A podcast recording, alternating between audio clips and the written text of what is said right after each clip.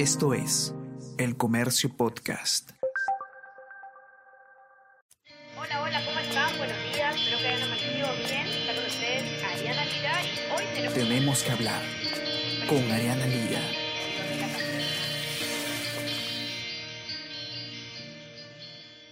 Hola a todos, ¿qué tal? ¿Cómo están? Espero que estén comenzando su día de manera excelente. Yo soy Ariana Lira y hoy tenemos que hablar de eh, el caso de Perú Libre y del eh, financiamiento presuntamente ilegal que habría tenido eh, el partido. ya habrán escuchado hablar ustedes sobre el caso de los dinámicos del centro, que es, una presunta organización criminal que funcionaba en el gobierno regional de Junín y lo que hacía era conseguir dinero eh, con la emisión irregular de licencias de conducir. ¿no? Hemos conversado sobre esto además en el episodio anterior de este podcast y ha estado el, tema presente en el, en el diario también. Eh, la noticia que tenemos el día de hoy es que la OMPE podría supervisar a Perú Libre por presuntas irregularidades. esto según expertos que señalan que algunas, quizás hay eventuales infracciones sobre financiamiento del partido que pueden implicar algunas sanciones que van desde las multas hasta, la más grave de todas, la suspensión del partido.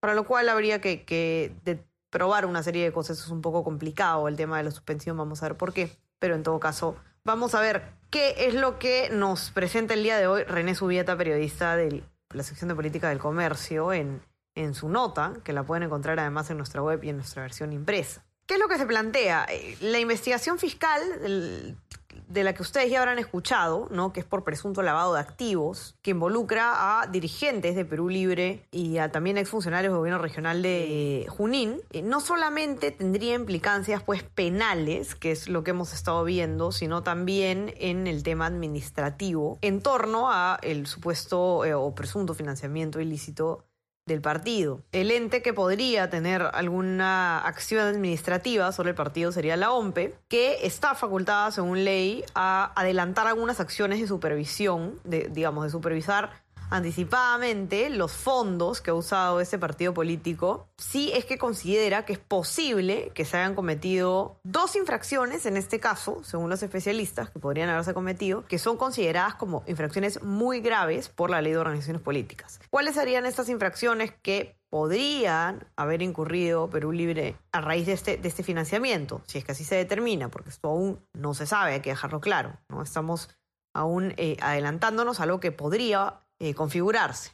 Uno, eh, primera falta muy grave, recibir aportes a través de una persona distinta al tesorero titular. Y dos, recibir aportes de una fuente prohibida. En caso se llegara a eh, comprobar que, han ocurrido estas faltas, lo que dice la norma, la ley de organizaciones políticas, es que se podría imponer al partido político una multa que va desde los 136.400 soles hasta los 440.000 soles. Asimismo, también la pérdida de financiamiento directo e indirecto. Y por último, eh, de no pagar la multa o hacer subsanaciones, digamos en el peor de los escenarios, para el partido, la suspensión de la organización política. Esa es la máxima sanción que podría imponerse si es que eh, las cosas salen totalmente mal para Perú Libre. Iván La Negra, secretario general de Transparencia, ha explicado que la OMPE, si es que, si es que tiene indicios de que, el de, que de que el dinero ha ingresado al partido de, de manera prohibida, de, de, manera ilegal, sí puede iniciar una acción de supervisión, ¿no? Digamos, una, una acción de oficio de supervisión y que para eso la OMPE puede eh, hacerle algún tipo de requerimiento, no hacerle algún tipo de, solicitud de información al Partido Perú Libre. Ahora, algo que ha dicho eh, el especialista en Derecho Electoral, José Manuel Villalobos, que es importante, es que la OMPE tendría que esperar a que Perú Libre y los demás partidos y candidatos presenten el segundo reporte de financiamiento hasta 15 días después de que el Jurado Nacional de Elecciones declare concluido el proceso electoral. Es decir, la norma lo que dice es que hay que los partidos tienen que presentar un segundo reporte, que obviamente aún no se presenta, en un plazo que tiene hasta 15 días después de que se eh, declare concluido el proceso electoral. Como sabemos, aún no se ha declarado concluido el proceso electoral, no se ha proclamado ganador de, las elecciones. Se calcula que esto va a ocurrir más o menos en la segunda quincena de este mes, fines de este mes, así que aún, digamos, la OMP tendría que esperar, pues, de alguna manera a que se terminen eh, de entregar estos reportes para iniciar una investigación. Ahora, lo cierto es que si bien no se ha entregado aún este segundo informe, fuentes de la OMPE le han dicho al comercio, y eso es importante también, que en este momento la Gerencia de Supervisión de Fondos Partidarios ya está monitoreando el caso de Perú Libre, ya está levantando información pública y ya está esperando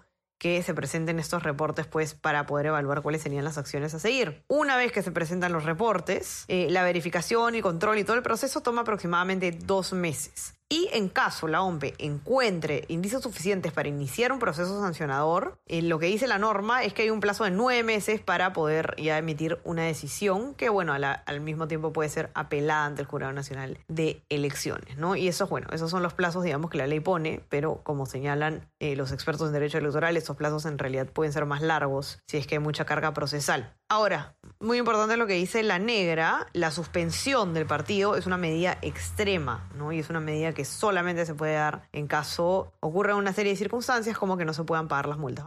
La suspensión solo aparece como una posibilidad cuando eh, el partido no paga la multa y se declara, digamos, por ejemplo, la insolvencia que no puede pagarse la OMP puede declarar la suspensión, digamos, no declarar, sino pedirle al, al registro de la, del jurado ¿no? que suspenda la adicción de, de, ese partido. ¿no? Y esa suspensión, bueno, se supone hasta que este, se pague pues, la, la multa. ¿no?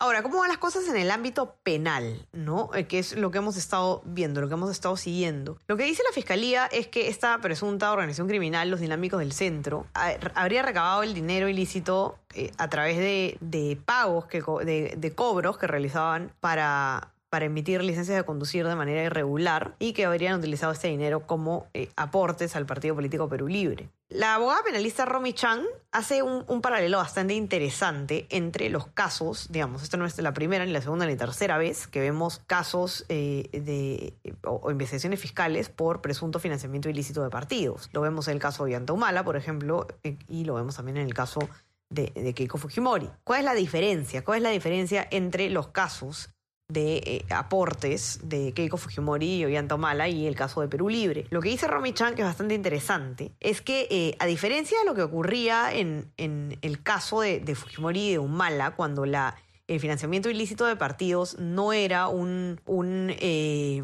un delito que estaba configurado y por lo tanto era muchísimo más difícil, es muchísimo más difícil probar estos delitos en el caso de, de Humala y Keiko.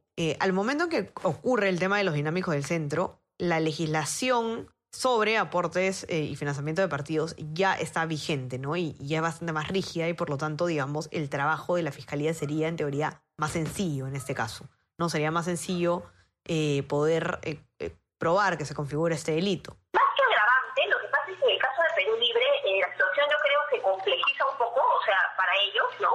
Y se facilita. ¿Por qué? Porque en la época de Fujimori y en la época de Toledo, de Humala, no estaba vigente justamente el que tú mencionas, que es el delito de financiamiento ilegal de partidos políticos. Ese delito entra en vigencia en, en el 2019. Así es. Más o menos en agosto del 2019. Entonces, claro, los fiscales, en el caso de Keiko y en el caso de Humala, tienen que probar necesariamente, para poder acreditar el delito de lavado de activos, que existía una fuente ilegal, una fuente negra para esos bienes. Y la única manera de hacerlo, por ejemplo, en el caso de Keiko, ha sido recurriendo al tema de, de, de justamente Oders y luego de los empresarios.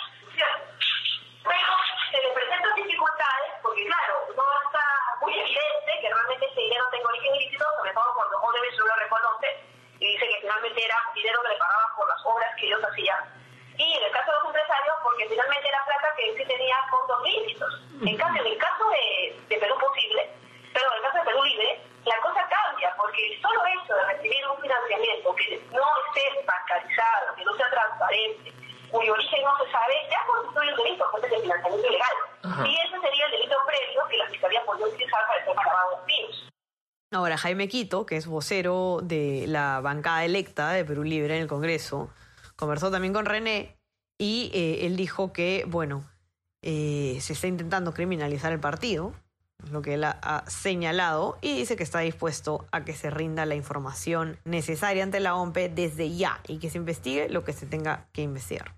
Que hagan todas las investigaciones informes, eso lo tienen que pedir al tesorero del partido, a todas las autoridades que tienen esas responsabilidades, porque no vamos a poner, no tenemos nada que ocultar, más bien hacemos el pedido que todas las organizaciones, todos los partidos, más bien a los que realmente tendrían que investigar de dónde sacaron los millones para poder hacer todas esas campañas millonarias que han hecho en todo el país y sería importante que nos den una respuesta a toda la población. Para que puedan eh, ver la información completa, eh, en, este, en esta nota de René Subieta la pueden encontrar en nuestra versión impresa, los que tienen acceso y los que no, también la pueden encontrar en nuestra web elcomercio.p. Ya saben también que estamos en Spotify y en Apple Podcast para que puedan escuchar todos nuestros podcasts. Y también, si quieren recibir lo mejor de nuestra información a lo largo del día, se pueden suscribir a nuestro WhatsApp El Comercio Te Informa. Sigan cuidándose, ya saben, manténganse conectados a todas nuestras plataformas y estamos conversando. Tengan un excelente día. Cuídense mucho. Conversamos. Chao, chao. Esto fue Tenemos que hablar.